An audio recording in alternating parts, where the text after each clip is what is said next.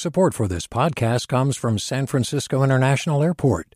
At SFO, you can discover award winning flavors and unique shops all before takeoff. Learn more about what's at SFO at flysfo.com. Hey, it's Avery Trufelman, host of Articles of Interest. And I've got to say, I've been a fan of KQED ever since I was a little kid and I would come out to San Francisco to visit my grandma. It was just what we'd always turn on every time we got in the car, every time we were making dinner and turning on the radio. It was always KQED. And then over the years, I've become a massive fan of KQED podcasts because this is local reporting at its best. These are answers to questions you've always wanted to know, interviews with exciting, unusual voices, necessary journalism, all told with love and care and artistry. And did you know that a majority of KQED's funding actually comes from members? It's just people like you and me supporting the programs they love while also getting access to cool events, behind the scenes footage, and so much more. If you want to sign up and be a part of this amazing community, visit donate.kqed.org slash podcasts to become a member today. That's podcasts with an S. Thank you for listening and thank you for your support. From KQED.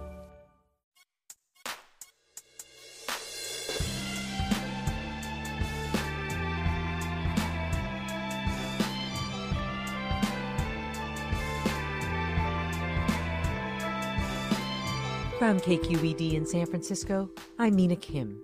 Coming up on Forum, California has some of the nation's toughest gun laws, but are they working? As we anguish over the toll of recent mass shootings, including in Monterey Park and Half Moon Bay that killed 19 people, many have been left wondering how does this keep happening here? Are California's gun laws ineffective or just too hard to enforce?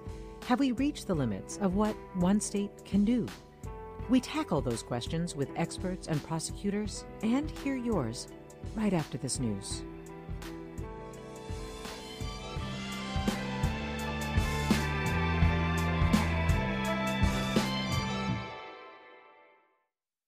Welcome to Forum. I'm Mina Kim.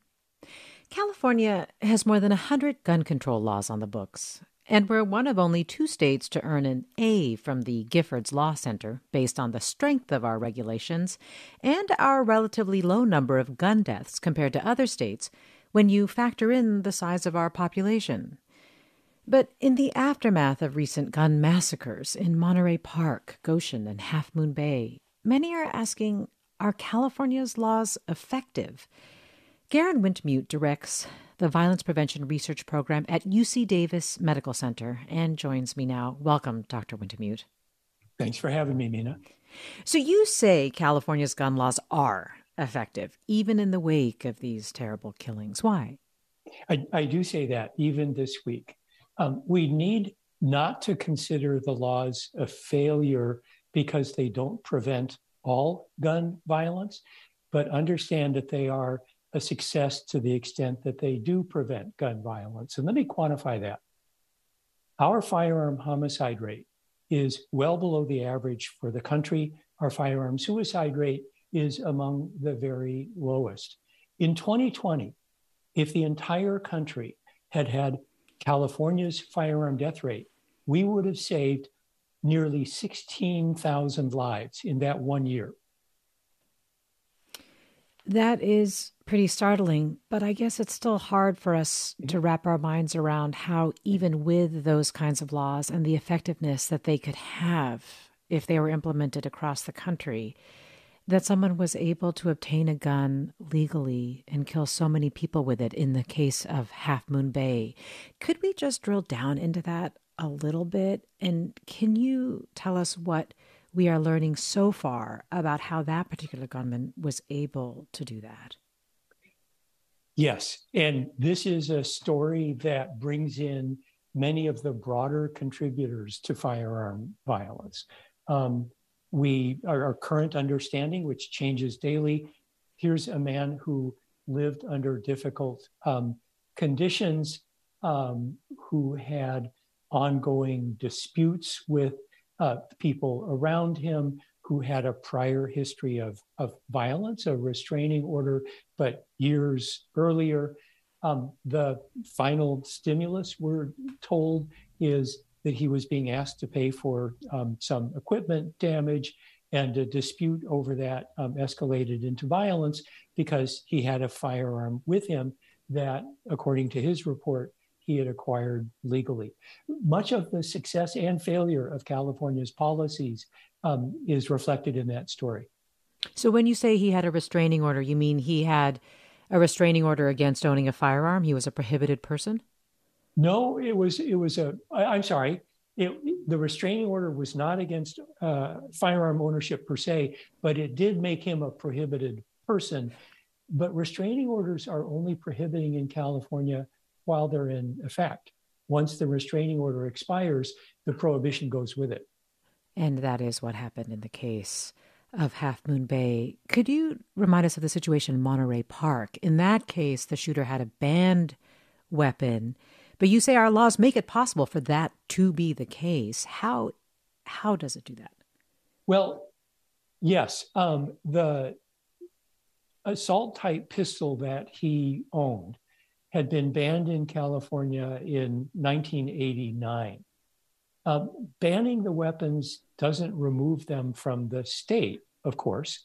Um, he could have acquired it legally before it was banned and retained it illegally. He could have acquired it illegally after it was banned. And our understanding is that that's what happened. Um, he also had a high capacity magazine for that uh, firearm. Its ability to hold those magazines is one of the reasons it was banned in the first place. Um, and we have a ban on the books for high capacity magazines, um, but that ban is not enforced because of court decisions. Right. It's been challenged in the courts multiple Correct. times. And as you say, there were guns that were legal years, decades ago that people could still be holding on to. I guess then is the conclusion that we should draw is that we need to add more laws, like we need to lengthen uh, how long a restraining order is in place or the conditions under which they can be granted, or we need to do a better job of trying to make sure that certain guns, um, even if they were acquired legally, uh, should no longer be in the possession of people in this state. I- is that the answer? Right. So our, our group takes, and I personally take the, a public health approach to this. Um, and one of the things the public health approach does is change all those ors that you just mentioned to ands. That there isn't one right thing, there isn't even a small number of right things. Uh, if our goal is to prevent all of the instances of violence, which has many, uh, there are many paths that lead to violent acts. So we need to strengthen the laws that we have, I would argue. We need to do a more comprehensive job of enforcing the laws that we have. But we also need to recognize, particularly in California, that already has on the books most of the laws that people writing for national audiences say are necessary. We need to understand that there really is a limit to how much gun violence we're going to prevent if we focus all of our policy attention on guns themselves uh, or even guns and the people who own them. We need to think also about the broader social conditions that give rise to violence and the role that government and society can play in improving those conditions. We're talking with Garen Wintemute, director of the Violence Prevention Research Program at UC Davis. He also practices and teaches emergency medicine at the UC Davis School of Medicine. I want to invite you, our listeners, to join the conversation. Do you think our state's gun laws are effective? What do you want to know about them or how we enforce them? Curious if you're a gun owner, if you support California's current gun regulations. You mentioned, Garen Wintemute, that we have a lot of things on the books um, that you know, people like you are saying are the right things to have and that the rest of the nation should have. Could you just run through the major categories of laws that we have just to give our listeners some context? Sure. Um, and I'm going to prioritize. I'm going to mention laws that we believe work that many other states and the federal government don't have. Um, first, we require a background check for all purchases of firearms, even between private parties. In most of the country, one private party can buy a gun from another private party, no background check, no waiting period, no records. Cash moves in one direction, gun moves in the other. It takes less than a minute. I've watched this happen hundreds of times. Um, we have expanded our criteria for denial of firearm purchase to include people who have been convicted of violent misdemeanor crimes like assault and battery. That prohibition only lasts for 10 years. But in most of the country, it is simply a myth that violent criminals cannot legally buy guns. They can, unless that violent crime is a felony or involves um, intimate partner violence. We have a lengthy waiting period, 10 days, so that background checks can be conducted comprehensively. We have gun violence restraining orders, so called red flag orders. We were the first state in the country to do it. It was a response to a mass shooting um, that allows, well, no, I'll say this instead. We're sitting on 58 cases, and the number is counting, in mm. which GVROs were used uh, in an effort to prevent a mass shooting here in California, just in three years, six, 2016 to 18. And in none of those 58 cases did the threatened mass shooting occur. And we don't often hear about those, as we don't often hear about things that don't happen, Doctor. It, yeah, it, it's called the paradox of prevention. It's and, and thank you, Mina, for that. It's the reason that we can sit here today and wonder if our laws work, because when they when they don't work, as they didn't in Monterey Park, Goshen, San Mateo, many other places, we hear about the tragedy. When they do work, nothing happens. That's precisely the point. And we don't hear about the nothings that don't happen. I'm struck by what you said earlier about money moves in one direction, guns move in the other in our neighboring states you're talking about. You said you saw this happen hundreds of times. Are you talking about like in Arizona or Nevada? Yes, uh, those states specifically. Um, I used to do observational research. I would go to gun shows with a hidden camera. Um, I did that all over the country, but yes, in particular in Arizona and Nevada. And, and so, can you just characterize for much, for for us just how much of an outlier California is uh, relative to these other states, and how, if there is a very stark contrast in our gun laws, that impacts California? Sure. Um, well, with regard to Arizona and Nevada, um, it's night and day. Um, California is one of about half dozen states with really robust regulatory regimes for firearms. And I should mention the other states also have rates of death that are as low as ours or lower.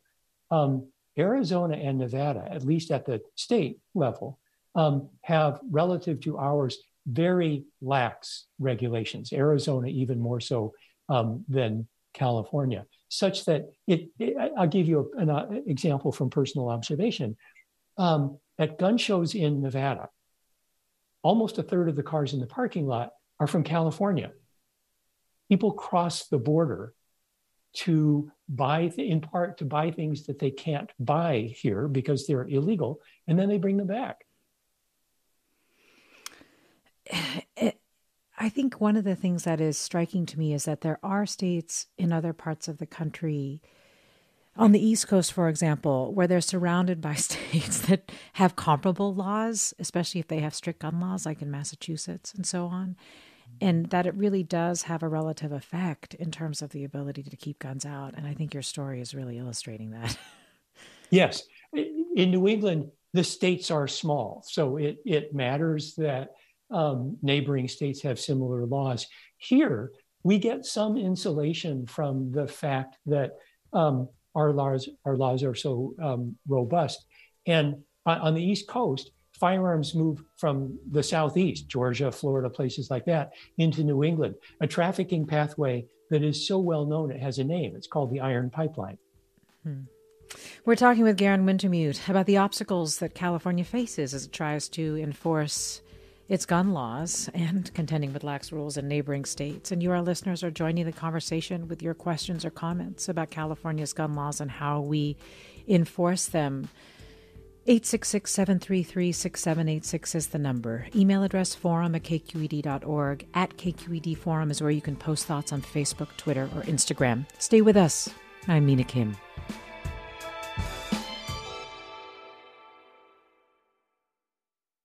Support for Forum comes from San Francisco Opera. Set 10 years after a school shooting, the critically acclaimed opera Innocence takes us into a complex emotional journey where our understanding of innocence and guilt is constantly upended.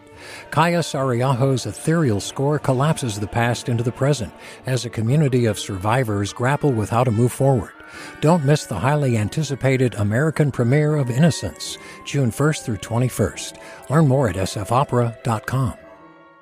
We've all got those parts of our house where the internet just won't go. Well, if you had wall to wall Wi Fi from Xfinity, you could worry less about dead spots. Because with wall to wall Wi Fi from Xfinity, you get fast speeds, reliable connection in every room, and power for all of your devices, even when everyone's online. That's wall to wall Wi Fi only with Xfinity. Restrictions apply, not available in all areas, actual speeds vary. Welcome back to Forum. I'm Mina Kim. Here's what we're talking about tomorrow. Nepotism has been around forever, but lately more and more people are calling it out. Are you familiar with Nepo babies? We'll look at why nepotism is getting scrutinized online. Today, we're talking about California's gun laws. We have among the strictest in the country, and experts say they're working. Per capita, we have significantly fewer deaths by firearms than the rest of the states. But our laws didn't prevent the mass shootings in Half Moon Bay or Monterey Park, and we're hearing why and what more can be done, and also some of the challenges that California faces in enforcing these laws. You, our listeners, are weighing in with your thoughts about how effective our laws are, questions that you have about them, or how we enforce them. And also, if you want to know about how gun laws in neighboring states affect California, you can email forum at kqed.org. Find us on Twitter, Facebook, or Instagram at KQED Forum. Call us at 866 733 6786.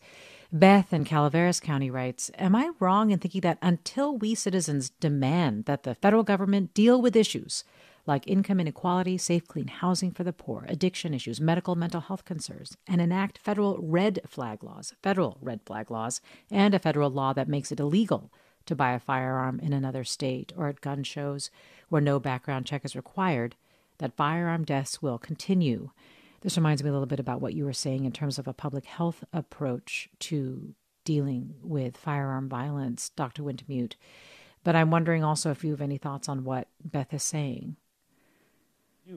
Um, I agree with every one of the recommendations, if I track them all, that, that Beth is suggesting. But here's where I would differ. Um, and, and I put 40 years of experience um, into this. Um, time after time after time, we've had tragedies and said to ourselves, is this the time when Congress will do something, when the state legislature will do something? Um, I've come to understand that that's probably the wrong question. It certainly is at the moment, given the makeup of Congress.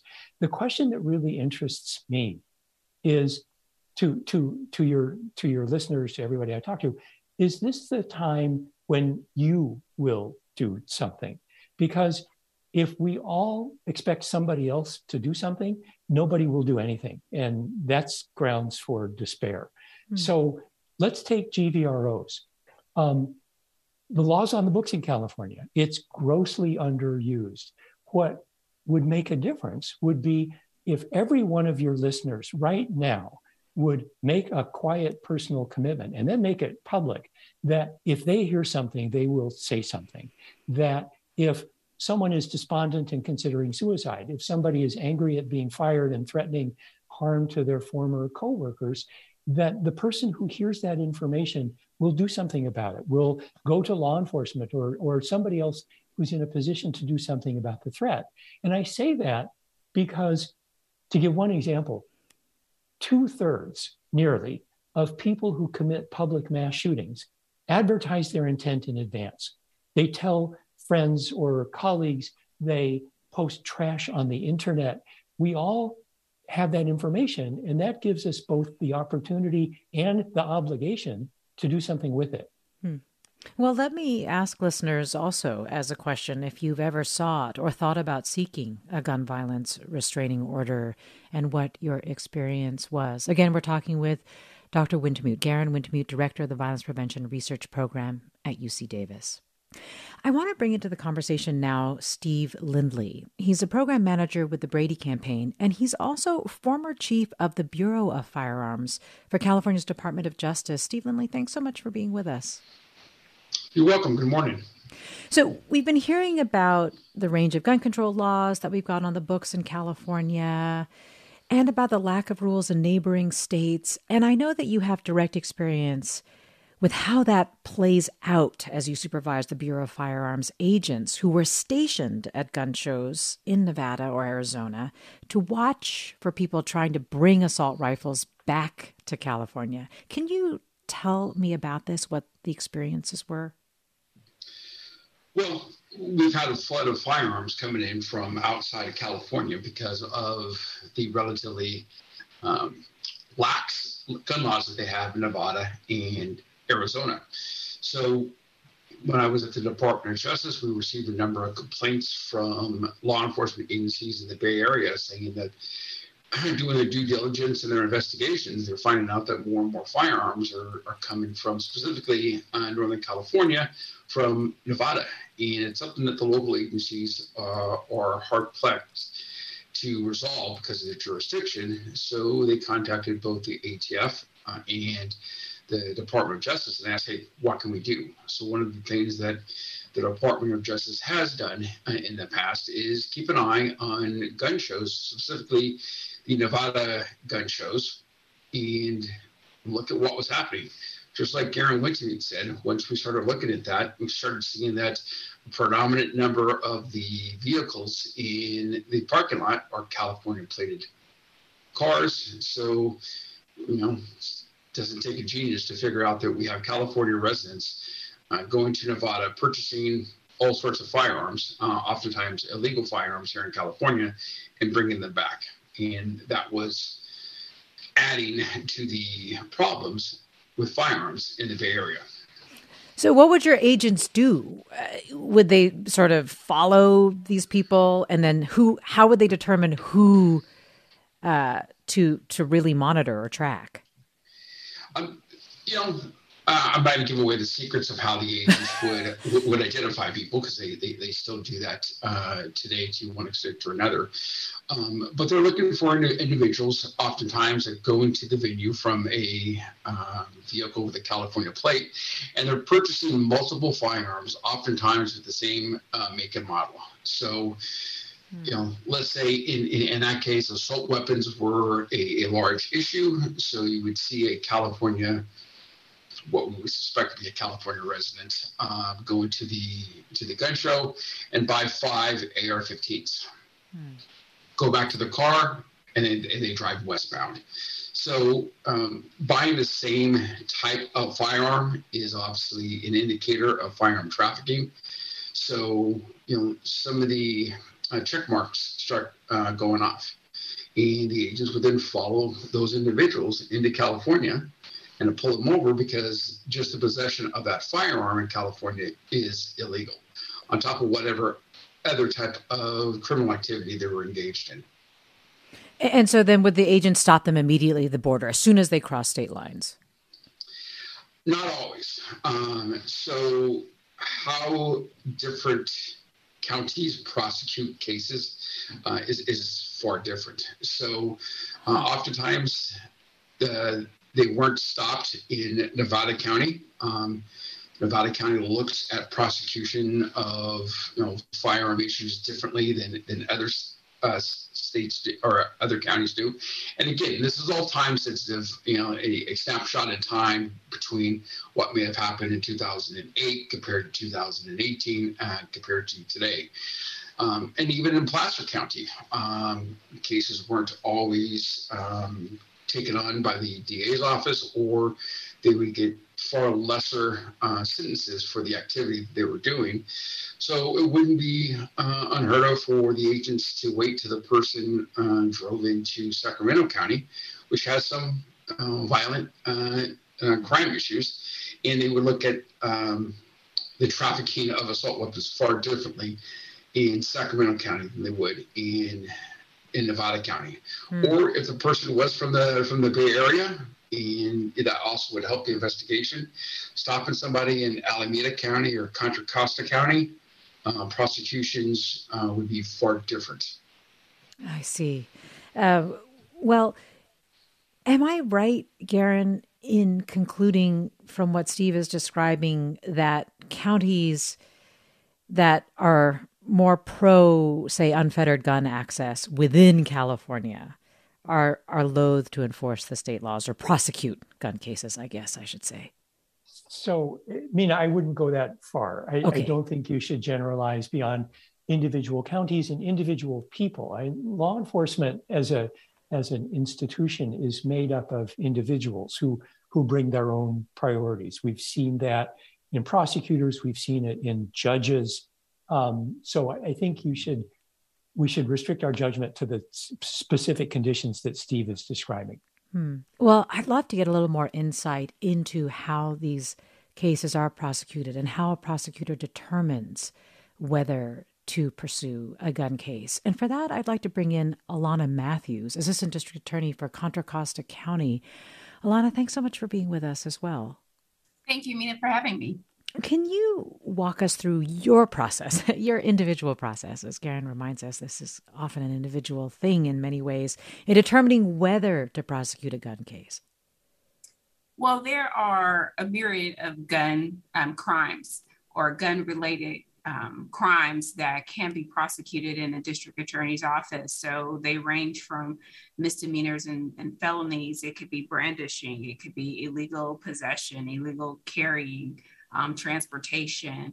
Um, and then there's the use of it, whether you know it's it's used in the commission of a crime, it's um, fired, or whether or not someone is injured. You know where you may possess, and so the challenges with a gun case really is reflective of the challenges of any case, and that's the strength of the evidence um, that we have surrounding those circumstances. So, for instance, if there is someone who is a prohibited person from possessing a gun and it's found in their waistband, that's a pretty uh, strong evidentiary case. Whereas if it's in a vehicle, um, with several individuals, and it could be within the control of, of a number of those individuals, it, it may be more difficult. Um, and of course, you know, there's other evidentiary processes, whether or not uh, there might be, um, you know, uh, DNA, um, whether or not it's it's usually pretty hard to get fingerprints. But looking at the types of evidence that will contribute to the strength of the case or not, um, those are all factors that are taken into account when uh, DA's office is looking at prosecuting a gun case. Yes, and and the amount of time and resources that these cases will require as well is that part of the calculation? Well, I think it's a part of the calculation in the sense of we want to prioritize safety, and so I think that um, I mean there's never going to be I think a cost analysis when we know we have a great a greater risk of, of safety being threatened. Yeah. I understand you've been rethinking the DA's traditional role in gun violence cases around actually what can be done around prevention. Can you can you talk about that? Absolutely. Here in Contra Costa, our DA Diana Becton has made violence, particularly gun violence, a priority, and we realize that you know the evidence shows us that it's the answer doesn't lie only in incarceration. The, the answer doesn't lie only in legislation.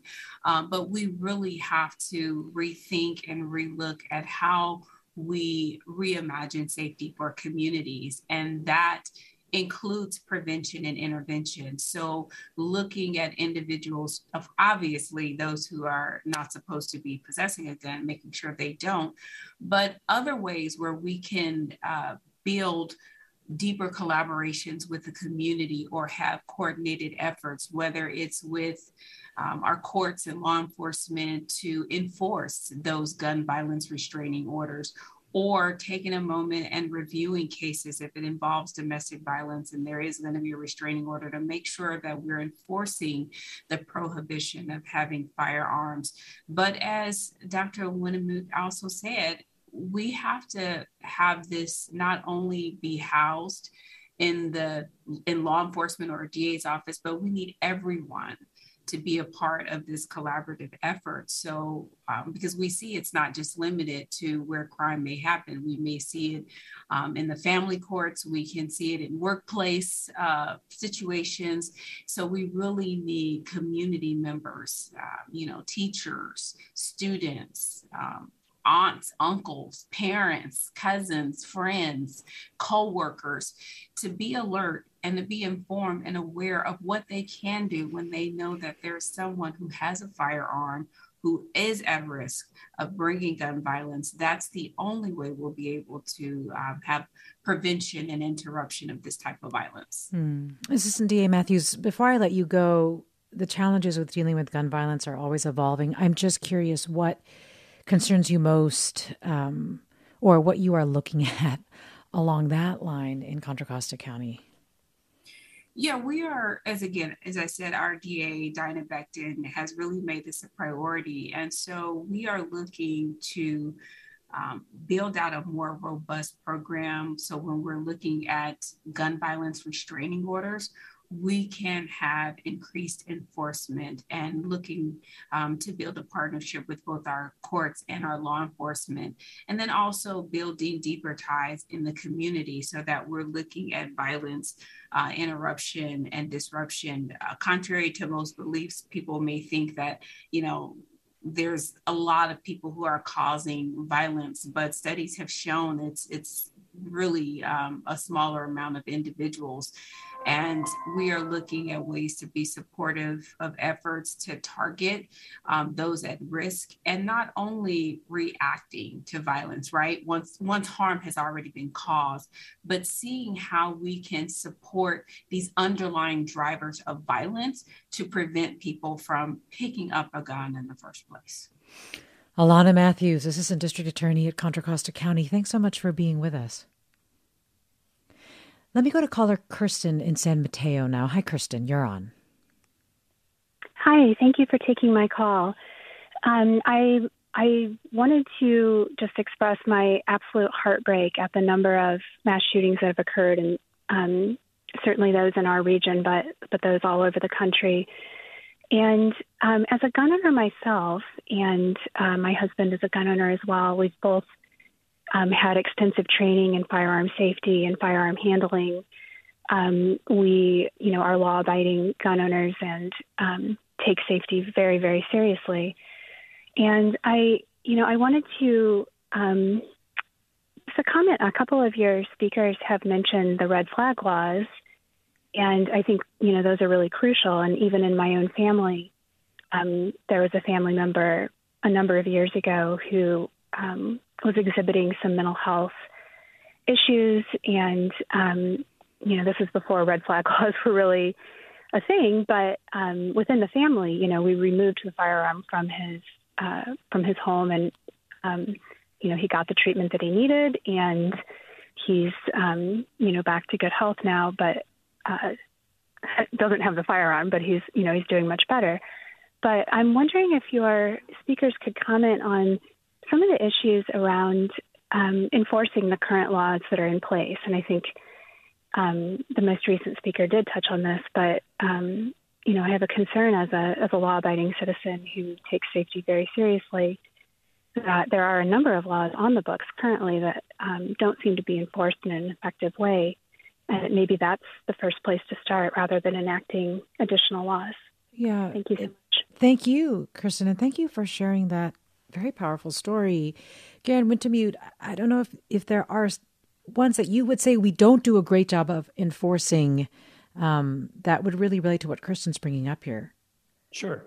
Um, first, Mina, um, from me too, Kristen, thanks very much for, for taking so seriously the responsibilities of firearm ownership.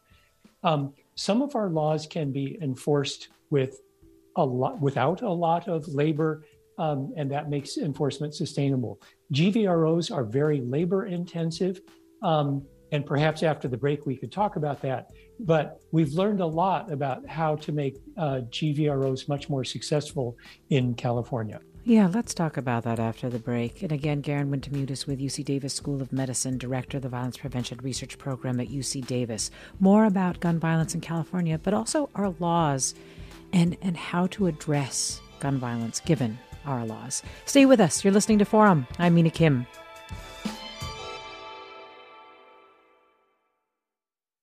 Support for Forum comes from San Francisco Opera. Set 10 years after a school shooting, the critically acclaimed opera Innocence takes us into a complex emotional journey where our understanding of innocence and guilt is constantly upended. Kaija Saariaho's ethereal score collapses the past into the present as a community of survivors grapple with how to move forward. Don't miss the highly anticipated American premiere of Innocence, June 1st through 21st. Learn more at sfopera.com. We've all got those parts of our house where the internet just won't go. Well, if you had wall to wall Wi Fi from Xfinity, you could worry less about dead spots. Because with wall to wall Wi Fi from Xfinity, you get fast speeds, reliable connection in every room, and power for all of your devices, even when everyone's online. That's wall to wall Wi Fi only with Xfinity. Restrictions apply, not available in all areas, actual speeds vary. Welcome back to Forum. I'm Mina Kim. We're learning about the obstacles California agencies face as they try to enforce the state's gun laws and contend with rules in neighboring states. We're learning about our existing gun laws, which are among the strictest in the country, and what our challenges are with regard to enforcement. Garen Wintemute is with us, director of the Violence Prevention Research Program at UC Davis, and you, our listeners, telling us what you want to know about California's gun laws and how we enforce them, telling us if you're gun owners and whether you support the regulations. And also curious if you've sought out or thought about seeking out a gun violence restraining order and what your experience has been. And any other reflections you want to share at 866 733 6786 by emailing forum at kqed.org or by finding us on Twitter, Facebook, or Instagram at KQED Forum. Sean writes I am a gun owner and I would love for California to impose stricter gun laws, not just limiting the types of guns people here can own, but let's be honest, it should really dictate who can own a gun and under what circumstances that person can own a gun. Steve Lindley, um, program manager at the Brady campaign, I know you're with us and need to leave. I just want to ask you one question before I let you go, which is with regard to the question we had before the break around enforcement, what California, if there's one thing that California could do to make the agencies work that they were trying to do in neighboring states easier or enforce a law better uh, to make your job easier, what would you say that is? I think that, excuse me, I think that really, really comes from at the federal level. Um, mm. Individual states have their individual laws, but in order to have that um, continuity from one state to another, we do need action from Congress on some of these. Um, you know, some some basic things we can look at is just universal background checks that we have here in California that uh, Garen talked about earlier. Uh, that is a big deal, and that's really kind of one of those common sense uh, issues. Yes. Uh, and, and, and, then second, uh, we we need to reinstall our assault some sort of assault weapon ban uh, across our nation. Um, we've seen that those have been effective in the states that have them. Yet, you know, if you can easily take a firearm from one state to, to another uh, and traffic it, it makes it far difficult for individual states uh, to see the safety benefits uh, of those bans. Well, Steve, thank you for that. I really appreciate it. And thank you for your work. I know you held that position at the Bureau of Firearms at the state DOJ for for what nine years, and so um, appreciate that very much, and appreciate you coming on to share your insights and experiences. Uh, thank you for the offer. I appreciate the time. Steve Lindley, program manager at the Brady campaign. Let me go to a caller, Steve, in San Francisco. Hi, Steve. You're on. Hey, thanks for taking me. Um, hope all is well. Um, yeah, I'm sorry to hear about the uh, the shootings down in Half Moon Bay as well. Hate to hear anything happen to the farm workers. I know they work hard. Yes. Um, I'm a hunter and fisherman um, from the East Coast. I'm out here, and um, I find most of these gun laws kind of, um, you know, I, I don't, I, I think, I don't know. I think they're kind of more window washing than effective. But your numbers show something different. So, I mean, that's that. But um, I, I guess my question is, um, I haven't heard anybody talk about licensing owners of firearms in a, in in a long time, mm. uh, like you would if you at a car. Like if you when you get a driver's license for a car, you you, you can drive a car. You, then you then you need another designation for motorcycle, another one for limo, another one for um, for um, you know a, a larger truck. I was curious, you know, you don't hear about that for guns, um, where you can kind of, you know, you know, your basic license allows you to own a shotgun and a hunting rifle and maybe a revolver, and then you need something else for a semi-automatic pistol, another one for semi-automatic uh, rifle, and, and so on. Um, is there a constitutional issue or a legal issue that would impede that? Um, I, I guess that's my, my, my question. Yeah. Um, and, and then, but one other comment too. Um, I, I got to tell you, I know a lot of gun owners. I don't know anybody going to Nevada gun shows to buy illegal guns, and from the East Coast, I've never heard of the Iron Highway. So, but but your, your, your speaker seems to have a little more knowledge about this, but personally, I don't know anybody that does that. But that's my question about the licensing. So I'm curious yeah. about that. Steve, it's a good question. Garen Wintemute, I know California has a registration process, but we don't have licensing or at least a require a requirement for a license. Would that be more effective, as Steve is suggesting, in terms of preventing right. gun violence? Um, we, we actually don't have registration either. Um, what we have here is a requirement to pass a background check at the time of purchase. Um, registration, like we have for cars, would mean every so often, every year, every two years, you have to retell somebody, yep, I still got that gun. Um, and we we don't do that in mm. California, um, except for some very very small category of weapons. But the licensing that Steve is talking about um, does get talked about, and some states have it on the books. Um, the the um, term that's used is permitting, where um, beyond passing a background check, you have to typically from a law enforcement agency get a permit to make the purchase, and that can be per transaction or a, a, permit that's good for a specified period of time. Um, Illinois does the latter, North Carolina does the former. Um, and that's a strategy that has passed the very strict, robust scientific evidence tests set up by the RAND Corporation as something that would make a difference. And there is a continuing conversation in California about setting up a permitting process. It would be very expensive it would be very labor intensive, hmm. and there would be no point embarking on it without a commitment to see it through for the long haul. Well, thanks, Steve, for raising that. Let me go to caller Liz in Napa next. Hi, Liz, you're on. Hi. Um, just a quick shout out to uh, fellow Aggie, Dr. Wintemute. Um, I, um, we appreciate everything you do. My husband and I are both um, Davis alums and have supported your program and your research in the past. Um, so I'm a gun violence survivor. Um, it was a workplace shooting incident that took place in March of 2018 on the campus of the Veterans Home in Yountville. Um, and um, you know the the person who carried out um, the shootings was a former resident of the program, and um, you know he was known to uh, potentially be a threat to himself. And eventually, um, you know, we would learn through the investigation that he had actually threatened harm of others. Um, and, but in 2018, I think the GVRO law had only been on the books in California for two years, and not a lot of people knew about it. Um, we certainly didn't. Um, and I know one of the other callers had talked about, you know, before GVROs in California, they removed firearms from a family member that they were concerned about. Um, but, you know, one thing about that is that the GVRO, you know, just takes it a slight step further um, where someone cannot purchase new firearms. Um, and I know that was a huge concern um, after the fact with the this veteran um, that that uh, committed the shooting was that it, they the our staff thought that his um, the firearms he owned, and he owned several, were securely stored with a family member somewhere else. But what he ended up doing was purchasing new firearms to carry out the shooting on March 9th. Um, and so I think if more people are just aware that these laws exist, you know, guns are here to stay for this foreseeable future. Um, there's hundreds of millions of them in circulation in the United States. Um, so education is just a really big part, um, and it's something that I volunteer um, to do in my own community and the state with Moms Demand and some other organizations. So I just want to make people aware that you know there's an education piece that we really need to hammer yes. on. Liz, thanks for sharing that. And I'm so sorry that you are a gun violence survivor. I am very familiar with that incident.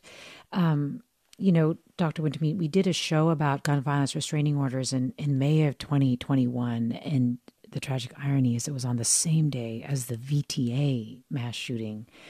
The feeling then was people didn't use them as much as they could, that they didn't know about them, is sort of what Liz is pointing out. Is that getting better? Is that still the case?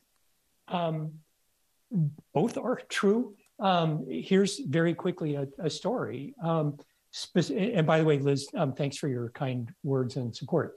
Um, specifically, as a result of that mass shooting, Mina, we were contacted by policymakers in California with the question what should we do to strengthen the law? but we had actually just a couple weeks earlier published a research study that was conducted with state support, so California tax dollars at work, showing that the problem really wasn't with the structure of the law. It was that nobody knew that it existed. And when, in the course of surveying people, we explained what the law was and then asked them, So, do you think this is a good idea? There was overwhelming support.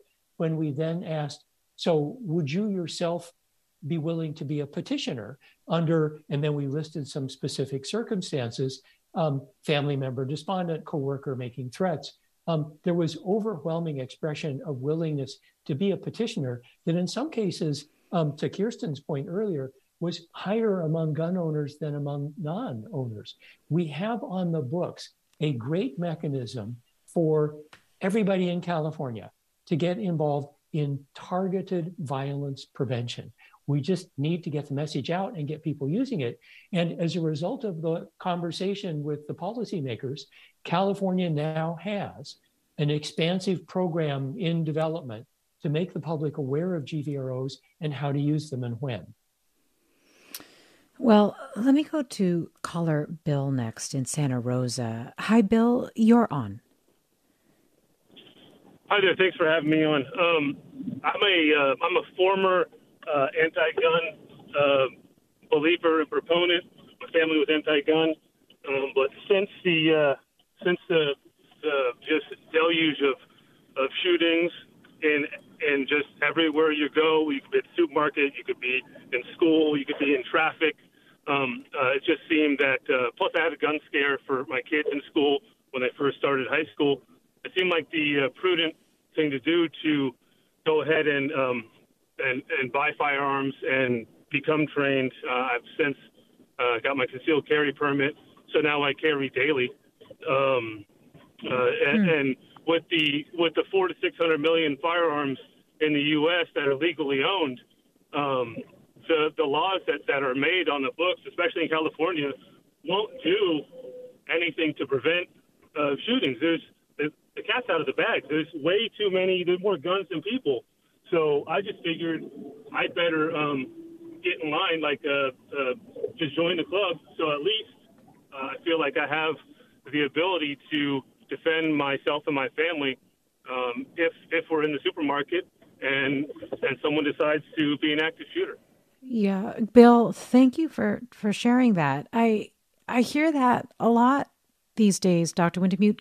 Christy writes, for example, Strict gun laws make it very difficult for law abiding citizens to purchase a firearm, but what's not being talked about is the fact that more minorities, females, trans citizens have been buying guns specifically for self defense in this climate of hate crimes. And the fact that the police can't always show up in time to stop or prevent violence against them or their family or I guess someone want them to. These laws are harming the people who want to follow laws to own and carry guns for self defense. I'm not sure that's exactly the same point as Bill, but I guess the point being that people are feeling like we're at a point where the only way to protect yourself is to be able to have a firearm and to safely learn how to carry and use it. What does the research tell you? What's yeah. your reaction to those sentiments? This is this is really tough, and it's hard to address briefly. Um, I'll hit some highlights.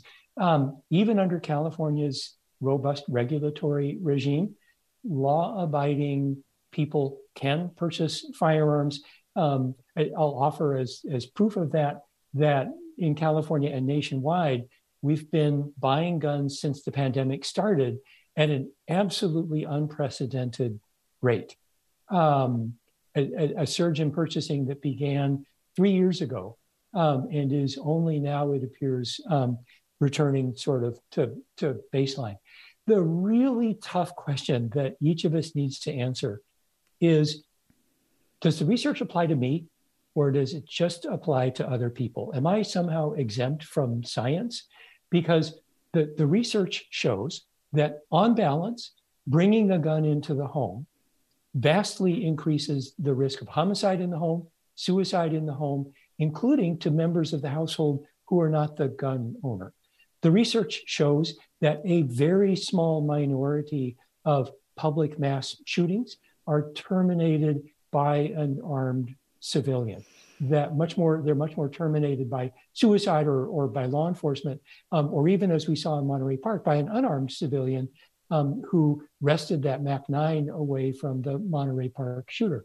But the big question is Am I making my home safer or riskier by, by bringing a gun into it? At an aggregate population level, the science is really clear. The question people wrestling with this issue need to also address is Does the science apply to me?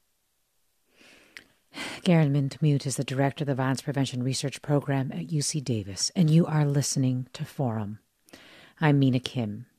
Well, this listener, Ted, writes As a responsible firearm owner, I would advocate for legislation that would hold parents and guardians responsible if a child accesses a firearm and causes harm, background checks for private firearm sales, a licensing requirement for ownership, and a requirement to use fingerprint or DNA security devices such that only a registered owner or approved user can fire the weapon.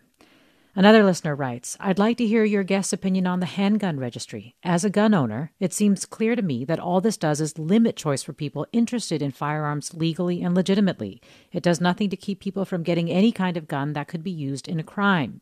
These kinds of laws create distrust among the shooting public and contribute to the knee jerk reaction many have against legislation that might actually have a positive effect on violence. Your thoughts, Dr. Wintemute? Sure.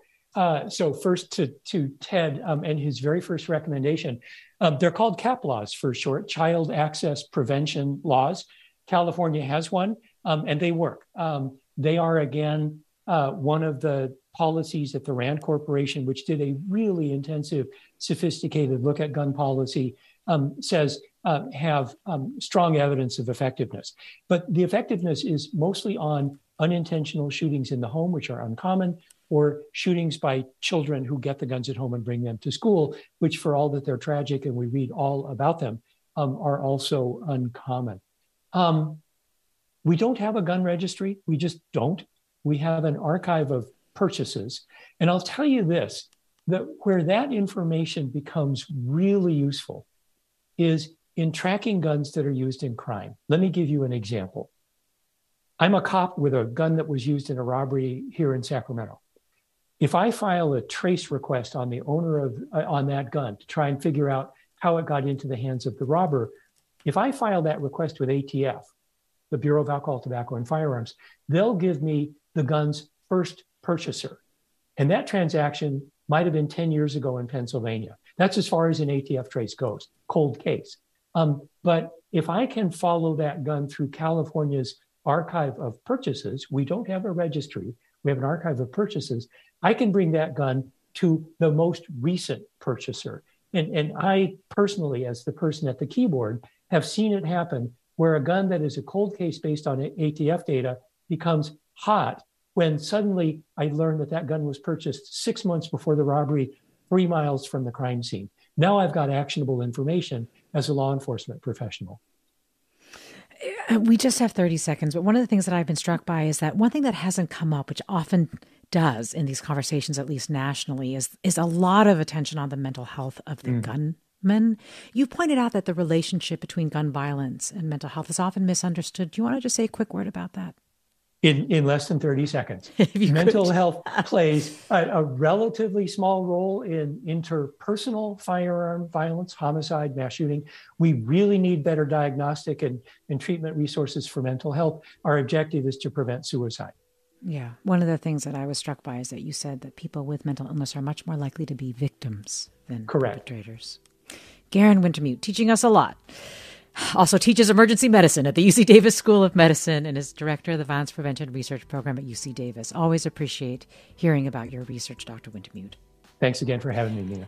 and always appreciate the robust conversation we have with our listeners. Thank you so much. Thank you, Susie Britton, for producing today's segment. You've been listening to Forum. I'm Mina Kim.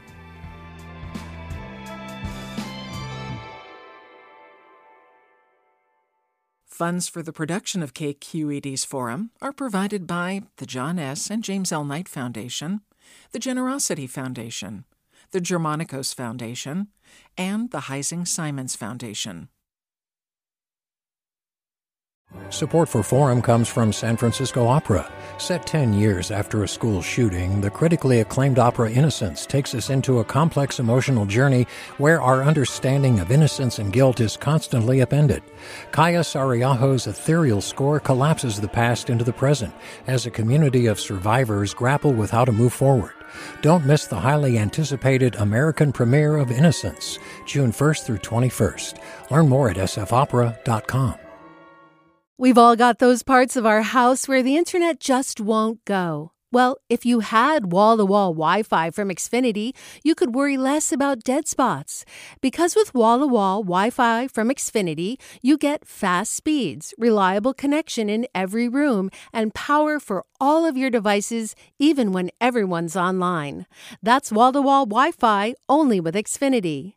Restrictions apply, not available in all areas, actual speeds vary all over the country. We need to improve reading in Wisconsin. Schools are changing the way they teach reading. I'm calling for a renewed focus on literacy. We have gotten this wrong in New York and all across the nation. And it's happening because of a podcast. I think your podcast has changed my life. And I'm going to share this podcast with everyone I meet. Sold a Story investigates how teaching kids to read went wrong. New episodes of Sold a Story are available now.